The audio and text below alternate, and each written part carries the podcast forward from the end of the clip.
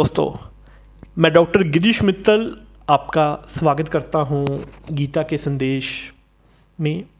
आज हम बात करेंगे गीता के संदेश के पाँचवें अध्याय में, जो है ज्ञान और भक्ति के संयोग का महत्व। गीता में भक्ति और ज्ञान दोनों को एक साथ बताया गया है। भक्ति सेवा और समर्पण के रूप में दिखाई जाती है, जबकि ज्ञान ज्ञान प्राप्ति के रूप में बताया गया है। लेकिन जब इन दोनों में संयोग होता है, तब शक्ति वंशित होती है। सन्यासी अर्जुन, जैसे कि हमने पहले भी बात की थी, जिसके मन में शंका बरी थी कि आखिर में युद्ध क्यों शुरू करना है? भगवान श्री कृष्ण ने उनसे कहा, ज्ञान और भक्ति दोनों ज़रूरी हैं। केवल एक ही से काम नहीं चलेगा। ज्ञान के माध्यम से हम अपनी ज्ञानवता बढ़ा सकते हैं, लेकिन अगर भक्ति नहीं होगी तो इस ज्ञान का क्या फ़ायदा? जहाँ तक कि हर्ष, एकाग्रता और उत्साह भी भक्ति के बिना शांत हो सकते हैं।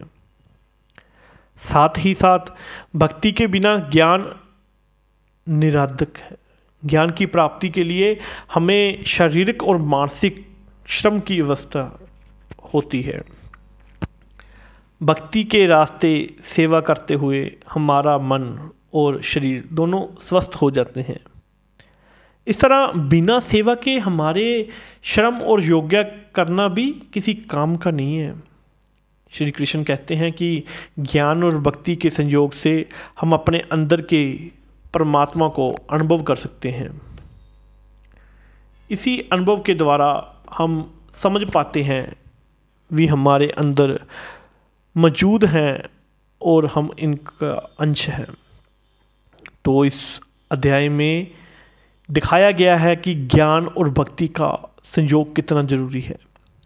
दोनों का संयोग ही हमारे मन और शरीर को स्वस्थ और समर्पित बनाता है।